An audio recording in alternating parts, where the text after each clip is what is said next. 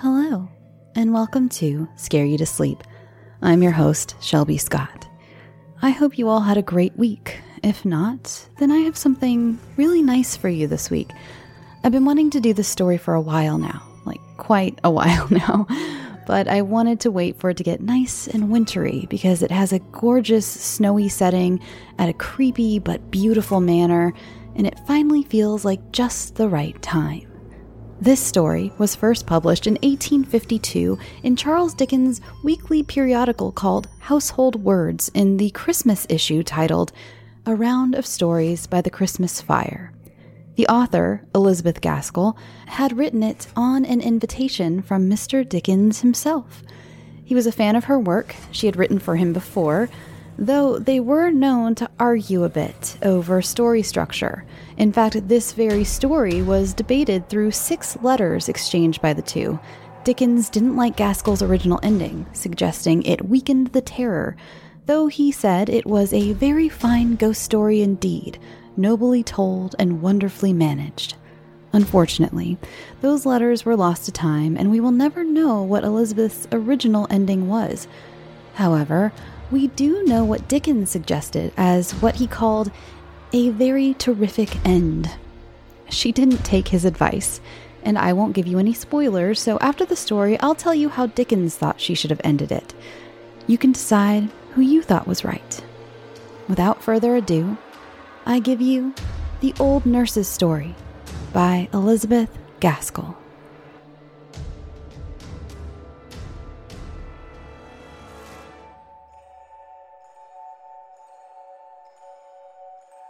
You know, my dears, that your mother was an orphan and an only child, and I dare say you have heard that your grandfather was a clergyman up in Westmoreland, where I come from. I was just a girl in the village school when, one day, your grandmother came in to ask the mistress if there was any scholar there who would do for a nursemaid. And mighty proud I was, I can tell ye, when the mistress called me up and spoke to my being a good girl at my needle, and a steady, honest girl, and one whose parents were very respectable, though they might be poor, I thought I should like nothing better than to serve the pretty young lady, who was blushing as deep as I was, as she spoke of the coming baby and what I should have to do with it. However, I see you don't care so much for this part of my story as for what you think is to come, so I'll tell you at once, I was engaged and settled at the parsonage before Miss Rosamond, that was the baby who is now your mother, was born. To be sure, I had little to do with her when she came, for she was never out of her mother's arms and slept by her all night long, and proud enough was I sometimes when Mrs. trusted her to me. There never was such a baby before or since, though you've all of you been fine enough in your turns. But for sweet, winning ways, you've none of you come up to your mother. She took after her mother, who was a teal lady born, a Miss Furnival, a granddaughter of Lord Furnival's in Northumberland. I believe she had neither brother nor sister, and had been brought up in the Lord's family till she married your grandfather, who was just a curate, son to a shopkeeper in Carlisle, but a clever, fine gentleman as ever was, and one who was a right down hard worker in his parish, which was very wide and scattered all abroad over the Westmoreland fells. When your mother, little Miss Rosamond, was about four or five years old, both her parents died in a fortnight, one after the other. Oh, that was a sad time. My pretty young mistress and me was looking for another baby when my master came home from one of his long rides wet and tired, and took the fever he died of. And then she never held up her head again, but lived just to see her dead baby and have it laid on her breast before she sighed away her life. My mistress had asked me, on her deathbed, never to leave Miss Rosamond, but if she had never spoken a word, I would have gone with the little child to the end of the world. The next thing, and before we well stilled our sobs, the executors and guardians came to settle affairs. They were my poor young mistress's own cousin, Lord Furnival and Mr. Esthwaite, my master's brother, a shopkeeper in Manchester, not so well to do then as he was afterwards, and with a large family rising about him. Well, I don't know if it was their settling or because of a letter my mistress wrote on her deathbed to her cousin, my lord, but somehow it was settled that Miss Rosamond and me were to go to Furnival Manor House in Northumberland, and my lord spoke as if it had been her mother's wish that she should live with his family, and as if he had no objections. For that one or two, more or less, could make no difference in so grand a household. So, though that was not the way in which I should have wished the coming of my bright and pretty pet to have been looked at, who was like a sunbeam in any family, be it never so grand. I was well pleased that all the folks in the Dale should stare and admire when they heard I was going to be a young lady's maid at my Lord Furnival's at Furnival Manor. But I made a mistake in thinking we were to go and live where my lord did. It turned out that the family had left Furnival House fifty years or more. I could not hear that my poor young mistress had ever been there, though she had been brought up in the family, and I was sorry for that. For I should have liked Miss Rosamond's youth to have passed where her mother's had. My lord's gentleman, from whom I asked as many questions as I durst, said that the manor house was at the foot of the Cumberland Fells, and a very grand place, that an old Miss Furnival, a great aunt of my lord's, lived there with only a few servants, but that it was a very healthy place, and my lord had thought it would suit Miss Rosamond very well for a few years, and that her being there might perhaps amuse his old aunt. I was bidden by my lord to have Miss Rosamond's things ready by a certain day. He was a stern, proud man, as they say all the lords Furnival were, and he never spoke a word more than was necessary. Folk did say that he had loved my young mistress, but that, because she knew that his father would object, she would never listen to him and married Esthwaite. But I don't know. He never married at any rate. He never took much notice of Miss Rosamond, which I thought he might have done if he had cared for her dead mother. He sent his gentleman with us to the manor house, telling him to join him at Newcastle that same evening.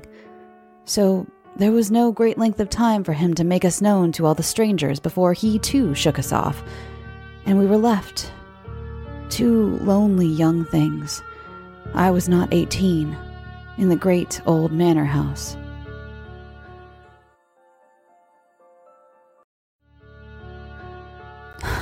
It seems like yesterday that we drove there.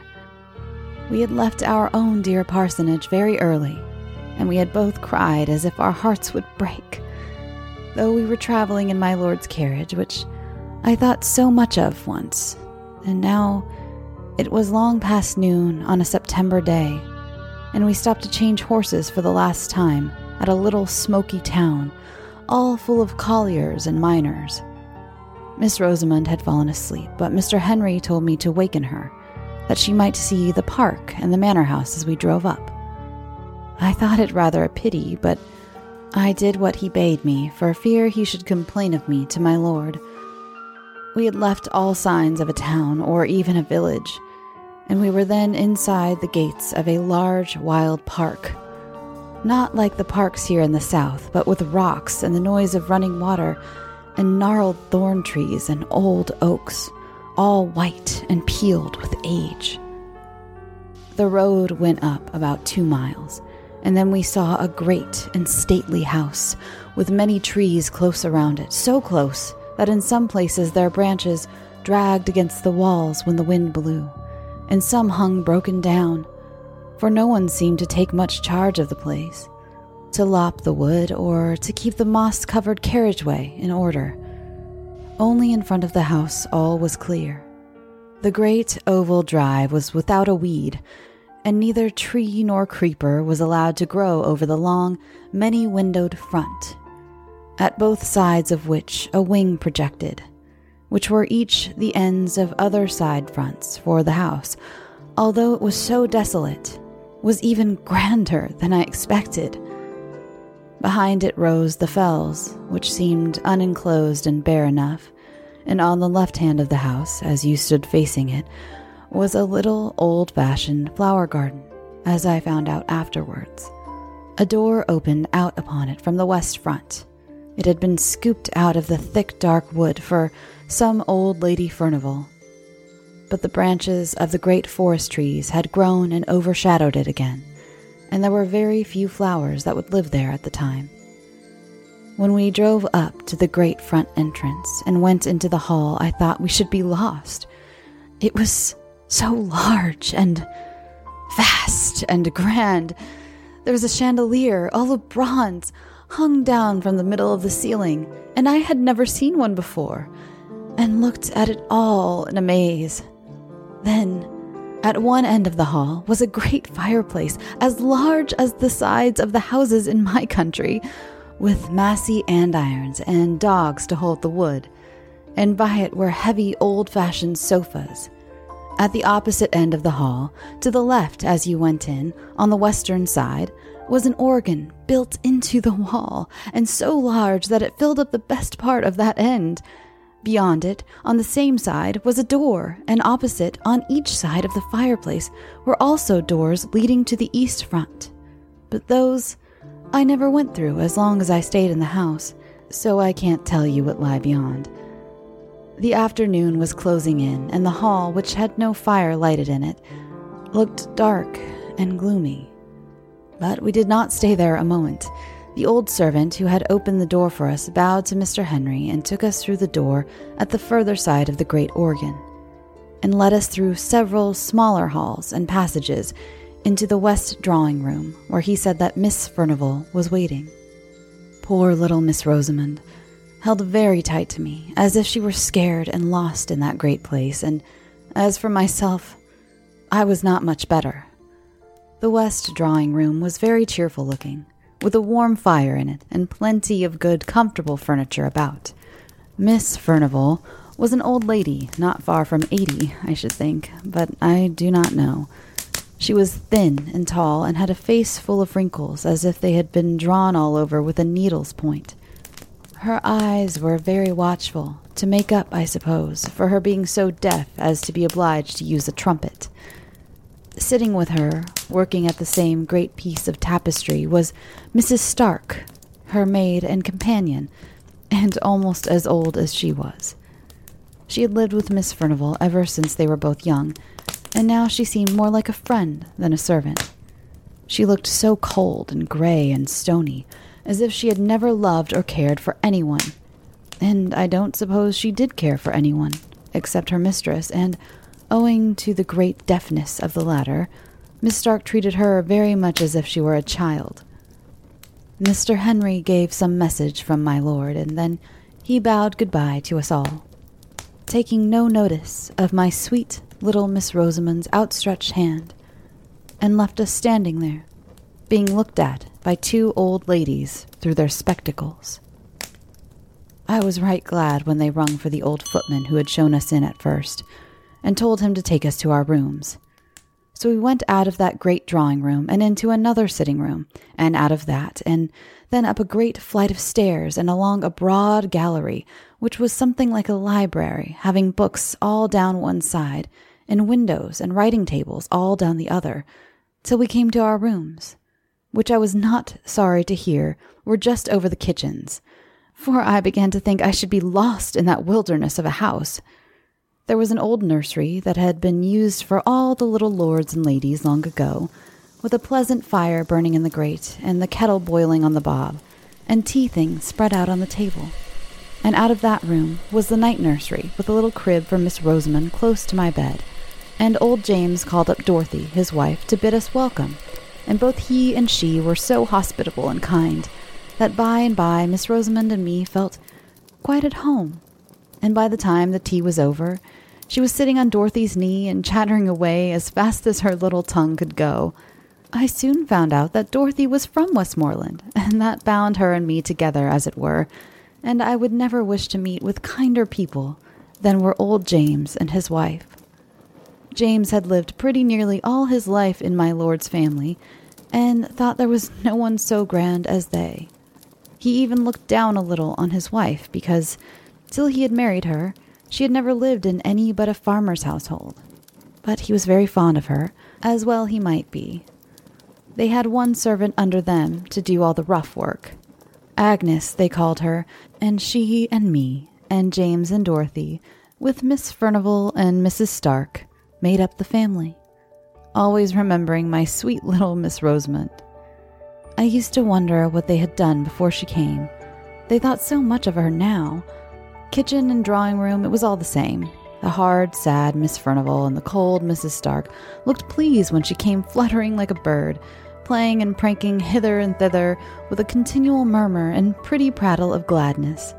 I am sure they were sorry many a time when she flitted away into the kitchen, though they were too proud to ask her to stay with them, and were a little surprised at her taste, though, to be sure, as Mrs. Stark said, it was not to be wondered at, remembering what stock her father had come of.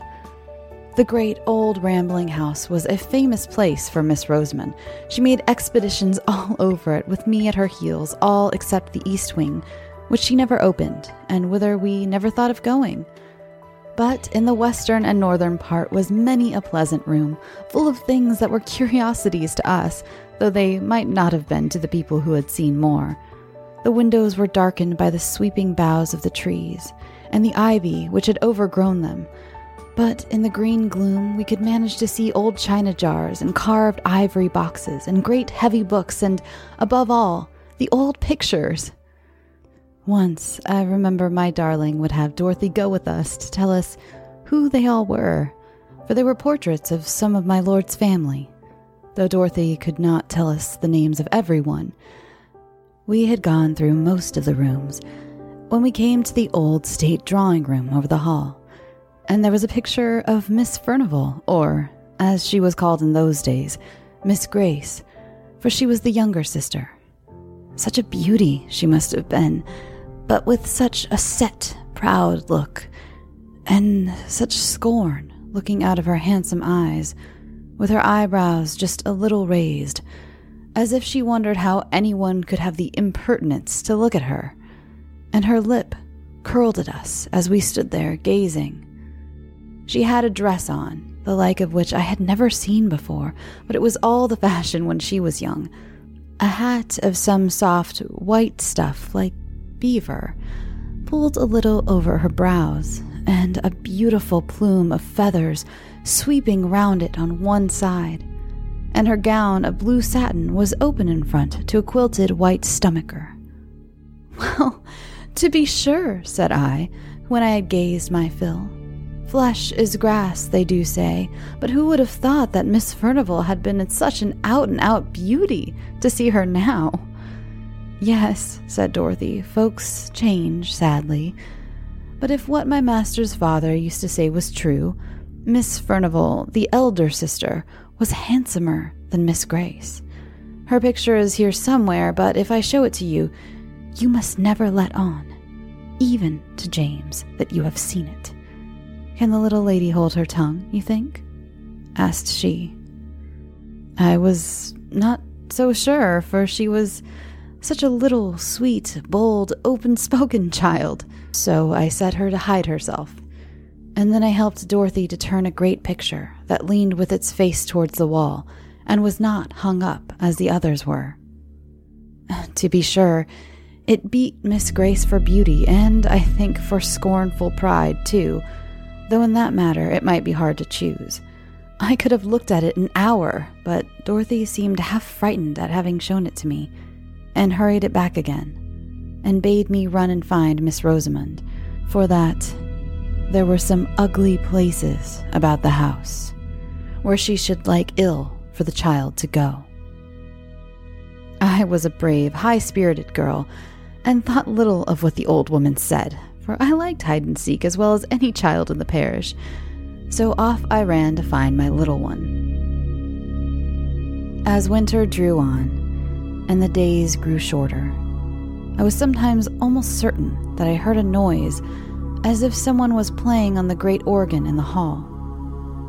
I did not hear it every evening, but certainly I did very often, usually when I was sitting with Miss Rosamond after I had put her to bed, and keeping quite still and silent in the bedroom. Then I used to hear it booming and swelling away in the distance.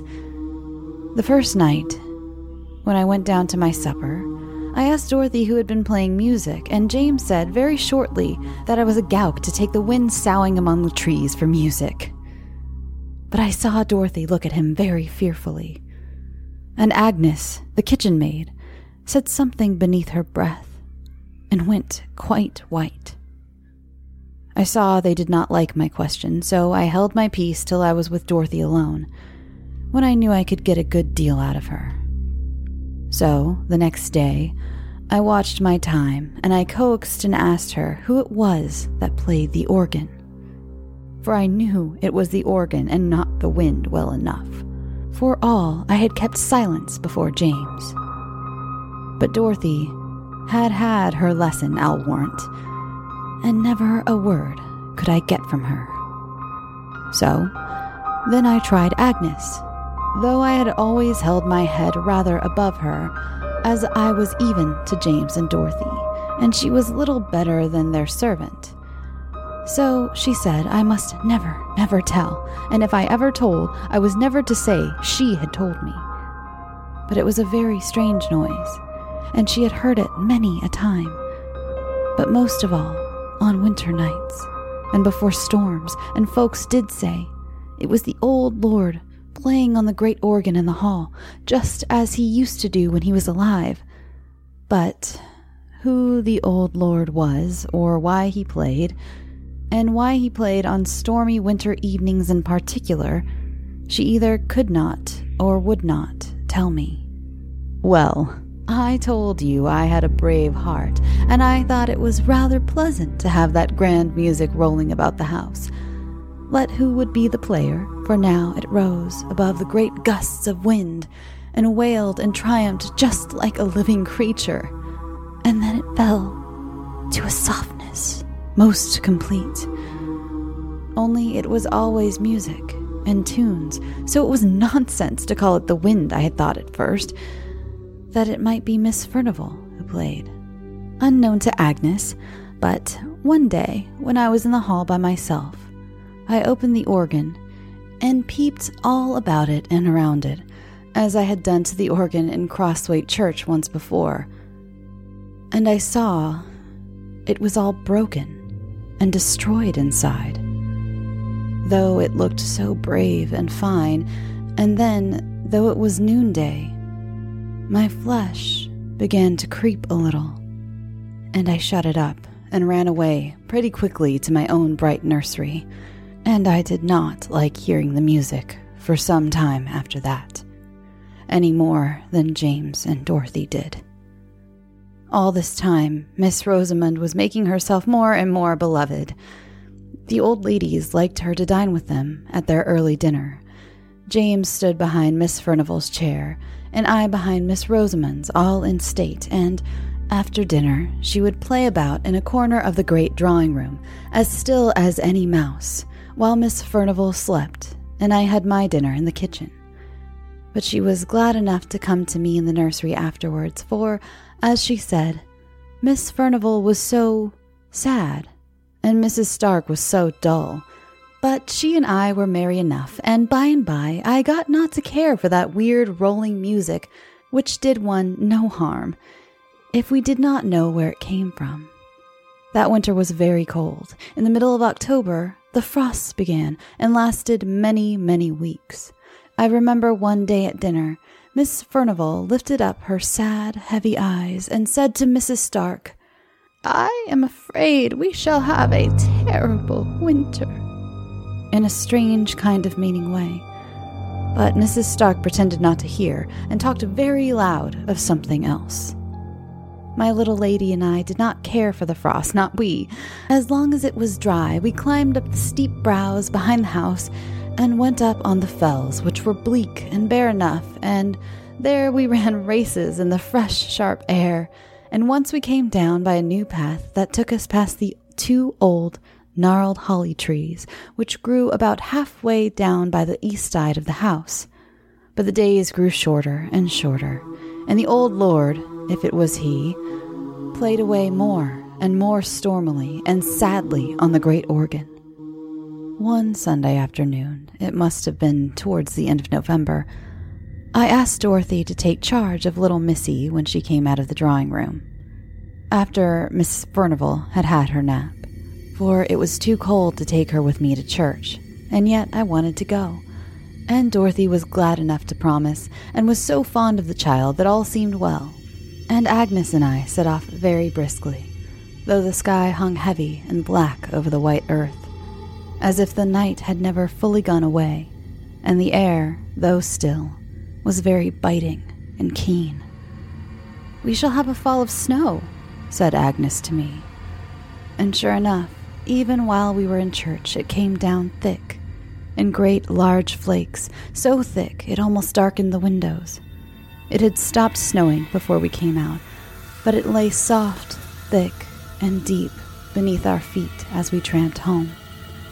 Before we got to the hall, the moon rose, and I think it was lighter then, what with the moon and what with the white, dazzling snow, than it had been when we went to church between two and three o'clock. I have not told you that Miss Furnival and Mrs. Stark never went to church.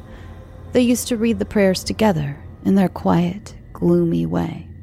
They seemed to feel the Sunday was very long without their tapestry work to be busy at. So, when I went to Dorothy in the kitchen to fetch Miss Rosamond and take her upstairs with me, I did not much wonder when the old women told me that the ladies had kept the child with them, and that she had never come to the kitchen, as I had bidden her to, when she was tired of behaving pretty in the drawing room. So, I took off my things and I went to find her and bring her to supper in the nursery.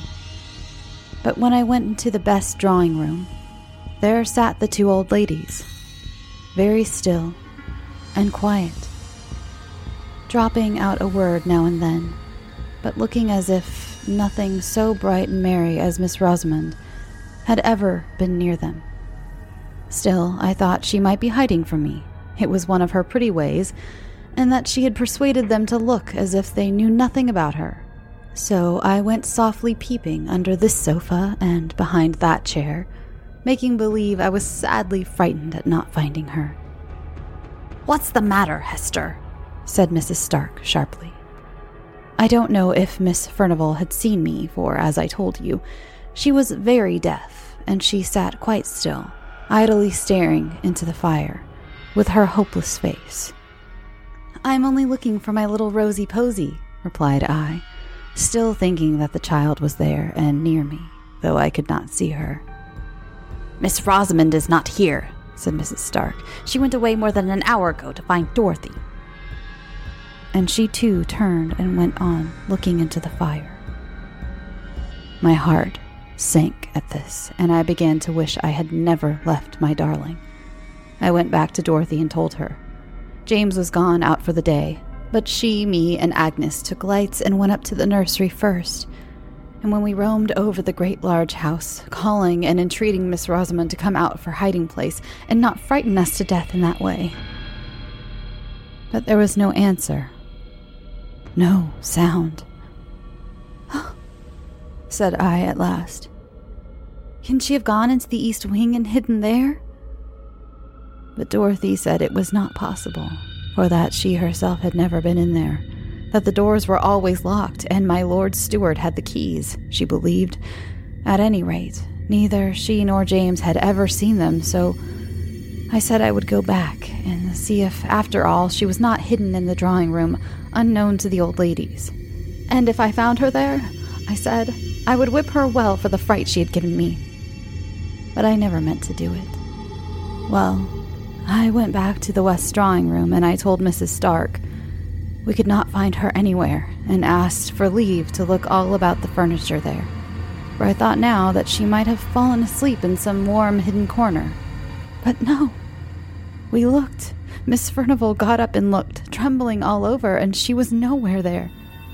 Then we set off again, everyone in the house, and looked in all the places we had searched before, but we could not find her. Miss Furnival shivered and shook so much that Mrs. Stark took her back into the warm drawing room. But not before they had made me promise to bring her to them when she was found. Well a day, I began to think she never would be found, when I bethought me to look out to the great front court, all covered with snow. I was upstairs when I looked out, but it was such dear moonlight, I could see quite plain two little footprints, which might be traced from the hall door and round the corner of the east wing. I don't know how I got down, but I tugged open the great stiff hall door and, throwing the skirt of my gown over my head for a cloak, I ran out. I turned the east corner, and there, a black shadow fell on the snow. But when I came again into the moonlight, there were the little footprints going to the fells. It was bitter cold, so cold that the air almost took the skin off my face as I ran, but I ran on, crying to think how my poor little darling must be perished and frightened. I was within sight of the holly trees when I saw a shepherd coming down the hill, bearing something in his arms wrapped in his maud. He shouted to me and asked me if I had lost a bairn. And when I could not speak for crying, he bore towards me, and I saw my wee little bairnie lying still and white and stiff in his arms, as if she had been dead. He told me he had been up the fells to gather in his sheep before the deep cold of the night came on, and that under the holly trees, black marks on the hillside where no other bush was for miles around, he had found my little lady, my lamb, my queen, my darling, stiff and cold, in the terrible sleep which is frost begotten. Oh, the joy and the tears of having her in my arms once again, for I would not let him carry her, but took her, Maud and all, into my own arms, and held her near my own warm neck and heart and felt the life stealing slowly back again into her little gentle limbs. But she was still insensible when we reached the hall, and I had no breath for speech. We went in by the kitchen door. Bring the warming pan, said I, and I carried her upstairs and began undressing her by the nursery fire, which Agnes had kept up. I called my little lammy all the sweet and playful names I could think of, even while my eyes were blinded by my tears, and at last, oh, at length, she opened her large blue eyes. Then I put her in the warm bed and sent Dorothy down to tell Miss Furnivall that all was well, and I made up my mind to sit by my darling's bedside the livelong night. She fell away into a soft sleep as soon as her pretty head had touched the pillow and I watched by her till morning light, when she wakened up bright and clear. Or so I thought at first. And, uh, my dears, so I think now.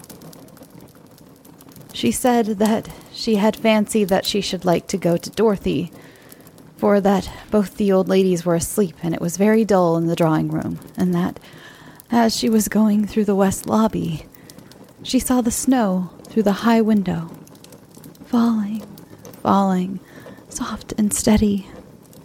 But she wanted to see it lying pretty and white on the ground, so she made her way into the great hall, and then going to the window, she saw it bright and soft upon the drive. But while she stood there, she saw a little girl, not as old as she was, but so pretty, said my darling and this little girl beckoned me to come out. And oh, she was so pretty and so sweet. I could not choose but to go. And then this other little girl had taken her by the hand, and side by side, the two had gone round the east corner. Now, you are a naughty little girl and telling stories, said I. What would your good mamma, that is in heaven, and never told a story in her life, say to her little Rosamond if she had heard her, and I dare say she does, telling stories? Indeed, Hester, sobbed out my child. I'm telling you true. Indeed, I am. Don't tell me, said I, very stern. I tracked you by your footmarks through the snow. There were only yours to be seen. And if you had had a little girl to go hand in hand with you up the hill, don't you think the footprints would have gone along with yours? I can't help it. Dear, dear Hester, said she, crying. If they did not, I never looked at her feet, but she held my hand fast and tight in her little one, and it was very, very cold. She took me up the fell path up to the holly trees, and there I saw a lady weeping and crying. But when she saw me, she hushed her weeping and smiled very proud and grand and and and she took me on her knee and began to lull me to sleep. And that's all hester. But that is true and my dear mamma knows it said she crying. So I thought the child was in a fever and pretended to believe her as she went over her story, over and over again, and always the same. At last, Dorothy knocked at the door with Miss Rosamond's breakfast, and she told me the old ladies were down in the eating parlor and that they wanted to speak to me. They had both been in the night nursery the evening before, but it was after Miss Rosamond was asleep, so they had only looked at her not asked me any questions. I shall catch it, thought I to myself as I went along the north gallery. And yet, I thought, taking courage, it was in their charge I left her. And it's they that's to blame for letting her steal away unknown and unwatched. So I went in boldly and told my story. I told it all to Miss Furnivall, shouting it close to her ear. But when I came to the mention of the other little girl, out in the snow, coaxing and tempting her out, and her up to the grand and beautiful lady by the holly tree. She threw her arms up, her old and withered arms, and cried aloud, Oh, heaven, forgive, have mercy. Mrs. Stark took hold of her, roughly enough, I thought, but she was past Mrs. Stark's management and spoke to me in a kind of wild warning and authority Hester, keep her from that child. It will lure her to her death, that evil child. Tell her it is a wicked, naughty child. Then Mrs. Stark hurried me out of the room, where, indeed, I was glad enough to go. But Miss Furnivall kept shrieking out, Oh, have mercy! Wilt thou never forgive? It is many a long year ago. I was very uneasy in my mind after that. I durst never leave Miss Rosamond, night or day, for fear lest she might slip off again, after some fancy or other. And all the more because I thought I could make out that Miss Furnivall was crazy, from their odd ways about her, and I was afraid lest something of the same kind, which might be in the family, you know, hung over my darling. And the great frost never ceased all this time, and whenever it was a more stormy night than usual, between the gusts and through the wind, we heard the old Lord playing on that great organ. But old Lord or not, wherever Miss Rosamond went, there I followed, for my love for her, pretty, helpless orphan, was stronger than my fear of the grand and terrible sound. Besides, it rested with me to keep her cheerful and merry, as beseemed her age. So we played together and wandered together here and there and everywhere, for I never dared to lose sight of her again in that large and rambling house. And so it happened that one afternoon, not long before Christmas Day, we were playing together on the billiard table in the great hall. Not that we knew the right way of playing, but she liked to roll the smooth ivory balls with her pretty hands, and I liked to do whatever she did. And by and by, without our noticing it, it grew dusk indoors, though it was still light in the open air, and I was thinking of taking her back to the nursery when, all of a sudden, she cried out, Look, Hester! Look! There is my poor little girl out in the snow! I turned towards the long, narrow windows, and there, sure enough, I saw a little girl.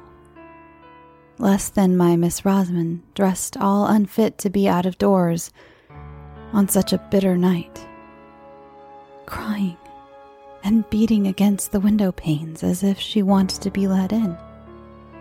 She seemed to sob and wail till Miss Rosamond could bear it no longer and was flying to the door to open it when all of a sudden, and close upon us, the great organ pealed out so loud and thundering it fairly made me tremble. And all the more when I remembered me that even in the stillness of that dead cold winter, I had heard no sound of little battering hands upon the window glass, although the phantom child had seemed to put forth all its force, and although I had seen it wail and cry, no faintest touch of sound had fallen upon my ears. Whether I remembered all this at the very moment, I do not know. The great organ sound had so stunned me in terror. But this, I know. I caught up Miss Rosamond before she got the hall door opened and clutched her and carried her away, kicking and screaming, into the large, bright kitchen, where Dorothy and Agnes were busy with their mince pies. What's the matter, my sweet one? cried Dorothy as I bore in Miss Rosamond, who was sobbing as if her heart would break. she won't let me open the door for my little girl to come in, and she'll die if she's out there on the fells all night. Cruel, naughty Hester, she said, slapping me. But she might have struck harder, for I had seen a look of ghastly terror on Dorothy's face, which made my very blood run cold. Shut the back door fast and bolt it well, she said to Agnes. She said no more. She gave me raisins and almonds to quiet Miss Rosamond, but she sobbed about the little girl in the snow and would not touch any of the good things. I was thankful when she cried herself to sleep in bed. Then I stole down to the kitchen and told Dorothy I had made up my mind. I would carry my darling back to my father's house in Applethwaite, where, if we lived humbly, we lived at peace. I said I had been frightened enough with the old lord's organ playing, but now that I had seen for myself this little moaning child, all decked out as no child in the neighborhood could be, beating and battering to get in, yet always without any sound or noise, with the dark wound on its shoulder, and that Miss Rosamond had known it again for the phantom that had nearly lured her to her death, which Dorothy knew was true. I would stand it no longer. I saw Dorothy change color once or twice. When I had done, she told me she did not think I could take Miss Rosamond with me, for that she was my lord's ward, and I had no right over her. And she asked me, would I leave the child that I was so fond of, just for sounds and sights that could do me no harm? And that they had all had to get used to in their turns? I was all in a hot, trembling passion, and I said it was very well for her to talk. That knew what these sights and noise betokened, and that had, perhaps, had something to do with the spectre child while it was alive. And I taunted her so that she told me all she knew at last. And then I wished I had never been told, for it only made me more afraid than ever. She said she had heard the tale from old neighbors that were alive when she was first married, when folks used to come to the hall sometimes before it had got such a bad name on the countryside. It might not be true, or it might. What she had been told. The old lord was Miss Furnivall's father, Miss Grace, as Dorothy called her, for Miss Maud was the elder and Miss Furnivall by rights. The old lord was eaten up with pride. Such a proud man was never seen or heard of, and his daughters were like him.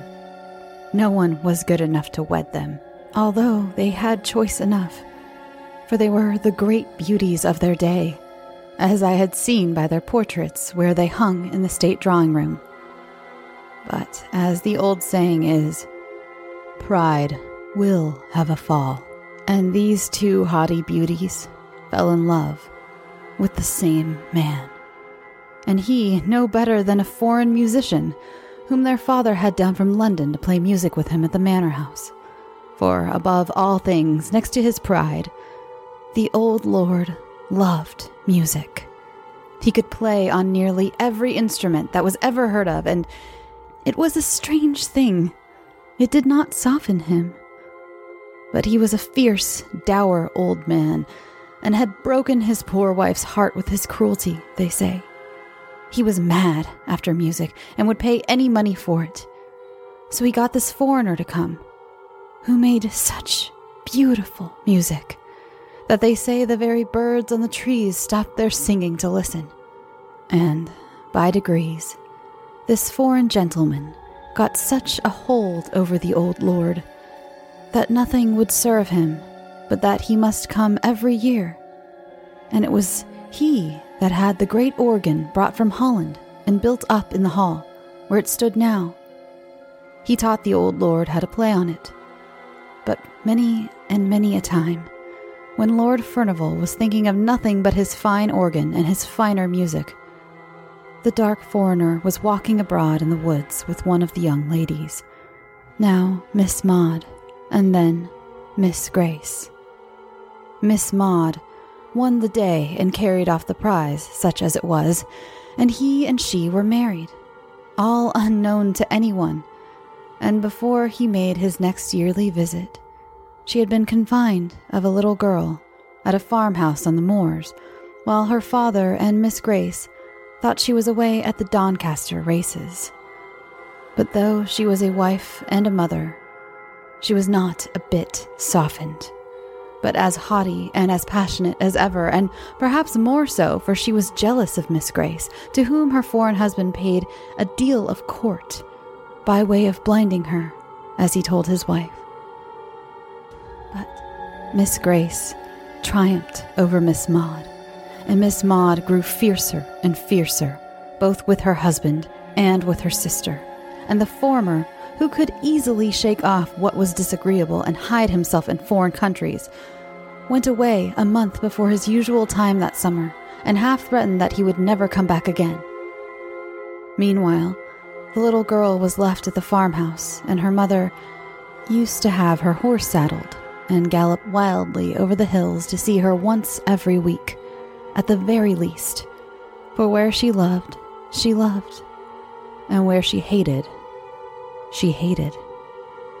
And the old lord went on playing, playing on his organ, and the servants thought the sweet music he made had soothed down his awful temper, of which, Dorothy said, some terrible tales could be told. He grew infirm, too, and had to walk with a crutch, and his son, that was the present Lord Furnivall's father, was with the army in America, and the other son at sea. So, Miss Maud had it pretty much her own way, and she and Miss Grace grew colder and bitterer to each other every day, till at last they hardly ever spoke, except when the old lord was by the foreign musician came again the next summer. But it was for the last time, for they had led him such a life with their jealousy and their passions that he grew weary and went away, and never was heard of again. And Miss Maud, who had always meant to have her marriage acknowledged when her father should be dead, was left now, a deserted wife, whom nobody knew to have been married with a child that she dared not own, although she loved it to distraction, living with a father whom she feared and a sister whom she hated. When the next summer passed over, and the dark foreigner never came, both Miss Maud and Miss Grace grew gloomy and sad. They had a haggard look about them, though they looked handsome as ever. But by and by, Miss Maud brightened for her father grew more and more infirm and more than ever carried away by his music, and she and Miss Grace lived almost entirely apart, having separate rooms, the one on the west side, Miss Maud on the east. those very rooms which were now shut up. So she thought she might have her little girl with her, and no one need ever know except those who dared not speak about it, and were bound to believe that it was, as she said, a cottager's child she had taken a fancy to. All this, Dorothy said, was pretty well known, but what came afterwards, no one knew, except Miss Grace and Mrs. Stark, who was even then her maid, and much more of a friend to her than ever her sister had been. But the servant supposed, from words that were dropped, that Miss Maud had triumphed over Miss Grace, and told her that all the time the dark foreigner had been mocking her with pretended love, he was her own husband. The color left Miss Grace's cheek and lips that very day, forever. And she was heard to say many a time that sooner or later she would have her revenge, and Mrs. Stark was forever spying about the East Rooms. One fearful night, just after the new year had come in, when the snow was lying thick and deep and the flakes were still falling fast enough to blind anyone who might be out and abroad, there was a great and violent noise heard, and the old lord's voice above all, cursing and swearing awfully, and the cries of a little child, and the proud defiance of a fierce woman, and the sound of a blow and a dead stillness, and moans and wailings dying away on the hillside. Then the old lord summoned all his servants and told them, with terrible oaths and words more terrible, that his daughter had disgraced herself, and that he had turned her out of doors her and her child, and that if ever they gave her help, or food, or shelter, he prayed that they might never enter heaven. And all the while, Miss Grace stood by him, white and still as any stone. And when he had ended, she heaved a great sigh, as much as to say, her work was done and her end was accomplished. But the old lord never touched his organ again, and died within the year, and no wonder, for on the morrow of that wild and fearful night, the shepherds, coming down the fellside, found Miss Maud sitting all crazy and smiling under the holly trees, nursing a dead child with a terrible mark on its right shoulder. But that was not what killed it, Dorothy said. It was the frost and the cold. Every wild creature was in its hole, and every beast in its fold, while the child and its mother were turned out to wander on the fells. And now you know all, and I wonder if you are less frightened now. I was more frightened than ever but I said I was not. I wished Miss Rosamond and myself well out of that dreadful house forever. But I would not leave her, and I dared not take her away, but oh, how I watched her and guarded her. We bolted the doors and shut the window shutters fast, an hour or more before dark, rather than leave them open five minutes too late. But my little lady still heard the weird child crying and mourning. And not all we could do or say could keep her from wanting to go to her and let her in from the cruel wind and the snow. All this time, I kept away from Miss Furnivall and Mrs. Stark as much as ever I could, for I feared them. I knew no good could be about them with their gray, hard faces and their dreamy eyes, looking back into the ghastly years that were gone. But even in my fear, I had a kind of pity for Miss Furnivall. At least, those gone down to the pit can hardly have a more hopeless look than that which was ever on her face. At last, I even got so sorry for her who never said a word but was quite forced from her, that I prayed for her. And I taught Miss Rosamond to pray for one who had done a deadly sin. But often when she came to those words, she would listen and start up from her knees and say, I heard my little girl playing and crying very sad. Oh, let her in, or she will die. One night, just after New Year's Day had come at last, and the long winter had taken a turn, as I hoped, I heard the west drawing room bell ring three times, which was the signal for me. I would not leave Miss Rosamond alone, for all she was asleep, for the old lord had been playing wilder than ever, and I feared lest my darling should waken to hear the spectre child. See her, I knew she could not. I had fastened the windows too well for that. So I took her out of her bed and wrapped her up in such outer clothes as were the most handy, and carried her down to the drawing room, where the old ladies sat at their tapestry work as usual. They looked up when I came in, and Mrs. Stark asked, quite astounded, why did I bring Miss Rosamond out of her warm bed? I had begun to whisper, because I was afraid of her being tempted out while I was away by the wild child in the snow. When she stopped me short with a glance at Miss Furnivall, and said Miss Furnivall wanted me to undo some work she had done wrong, and which neither of them could see to unpick. So I laid my pretty dear on the sofa and sat down on a stool by them and hardened my heart against them as I heard the wind rising and howling. Miss Rosamond slept on sound, for all the wind blew so, and Miss Furnivall never said a word, nor looked round when the gust shook the windows. All at once, she started up to her full height and put up one hand, as if to bid us listen. I hear the voices, said she. I hear the terrible screams. I hear my father's voice. Just at that moment, my darling wakened with a sudden start. My little girl is crying. Oh, oh, how she is crying! And she tried to get up and go to her, but she got her feet entangled in the blanket and I caught her up for my flesh had begun to creep at the noises, which they heard while we could catch no sound.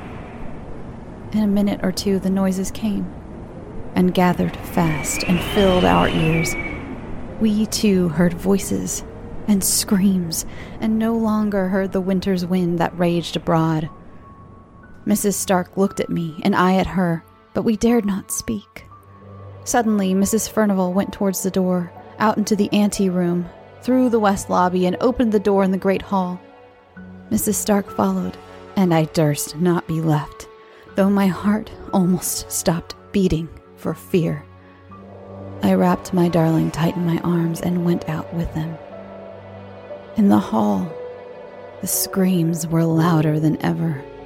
They sounded to come from the east wing, nearer and nearer close on the other side of the locked up doors, close behind them. Then I noticed that the great bronze chandelier seemed all alight, though the hall was dim, and that a fire was blazing in the vast hearthplace, though it gave no heat, and I shuddered up with terror and folded my darling closer to me. But as I did so, the east door shook, and she, suddenly struggling to get free from me, cried, Hester! I must go. My little girl is there. I hear her. She is coming. Hester, I must go. I held her tight with all my strength. With a set will, I held her. If I had died, my hands would have grasped her still. I was so resolved in my mind. Miss Furnivall stood listening and paid no regard to my darling, who had gone down to the ground and whom I, upon my knees now, was holding with both my arms clasped around her neck She's still striving and crying to get free. All at once, the east door gave way with a thundering crash, as if torn open in a violent passion, and there came into that broad and mysterious light the figure of a tall old man with gray hair and gleaming eyes.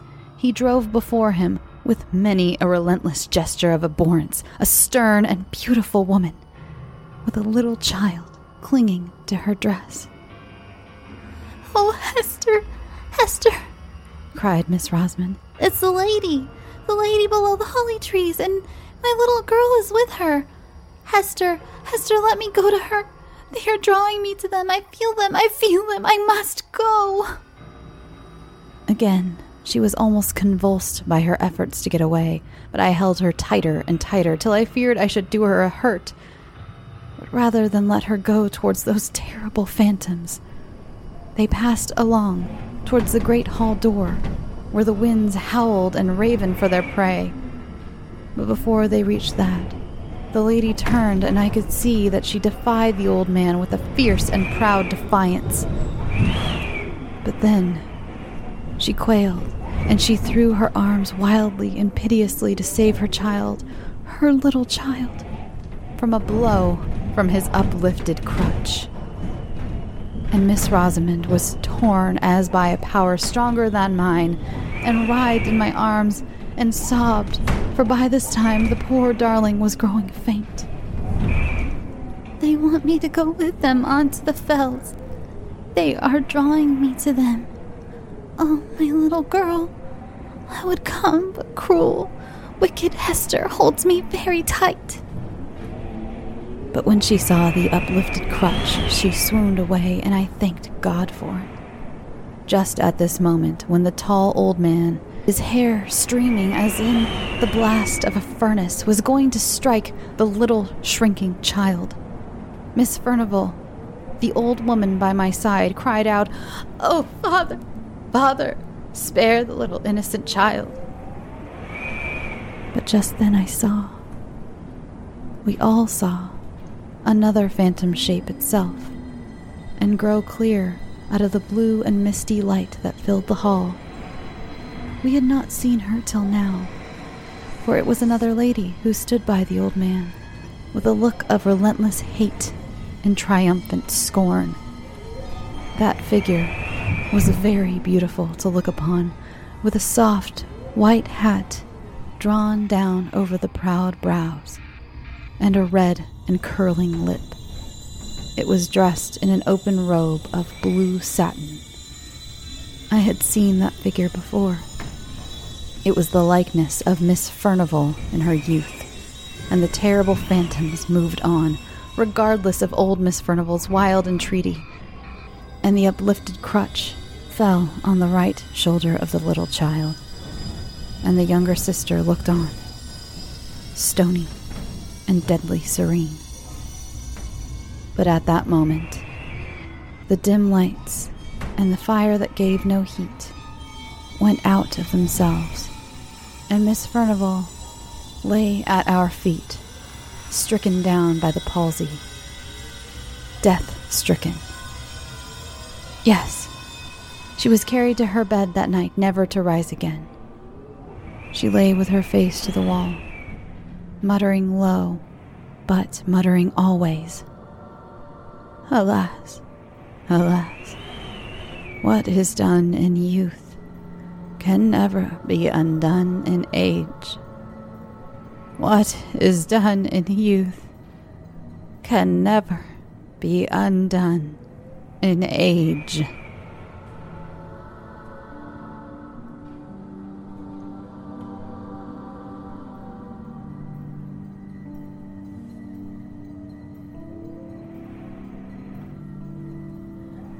I hope you liked that story as much as I do. I seriously adore ghost stories at big, sprawling manors and families with a hidden secret. In fact, my favorite perfume in the whole world is called Wuthering Heights. it's by Hexennacht, if you haven't heard me talk about Hexennacht already enough. I'm going to put a link in the description because I haven't talked about it in a while. Hi, Caroline. Now, I promised you Mr. Dickens's ending to the story.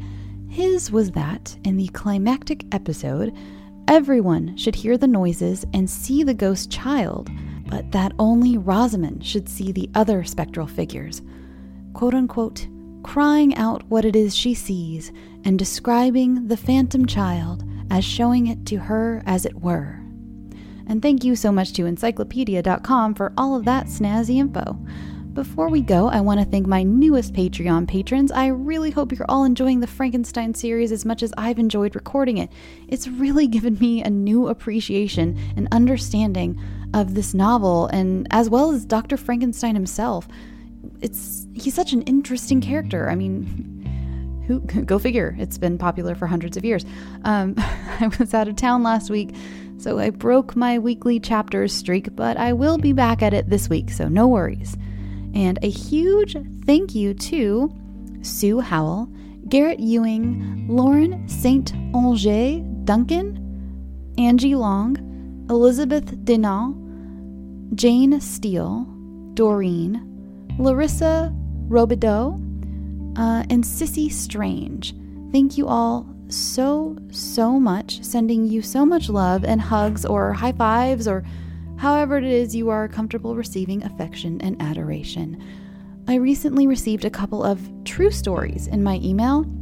I don't have nearly enough to make a whole episode yet, and I know it's been quite a while since I've had a true stories episode, and I'd really love to do one again. So if you have a true scary story, be it ghosts, cryptids, or just scary people in general, or know someone who has a similar story, you can send it on over to scarytosleep at gmail.com. You can also keep sending in those fictional stories to be considered for the show. I just got a great Christmas themed one, so if you have any winter holiday themed stories, send them my way. Hanukkah, Kwanzaa, candle nights, whatever you celebrate and have turned into something scary, then I want it. Follow the show on all the social medias for updates and fun stuff. The Facebook group is the most poppin' if you happen to Facebook. If you could, I would super appreciate it if you would rate and review the show on Apple Podcasts. It helps the show stay visible and reach a bigger audience, and it only takes a couple of seconds. Before I did podcasts, I had no idea how important these ratings actually were and are. And I know all my favorite podcasters would ask me to please go rate and review, and now I really see how important they are. And I now I try to take the time to rate and review all of my favorites to give them a little boost. I think that's all for this week. Now, go get some sleep. Sweet dreams.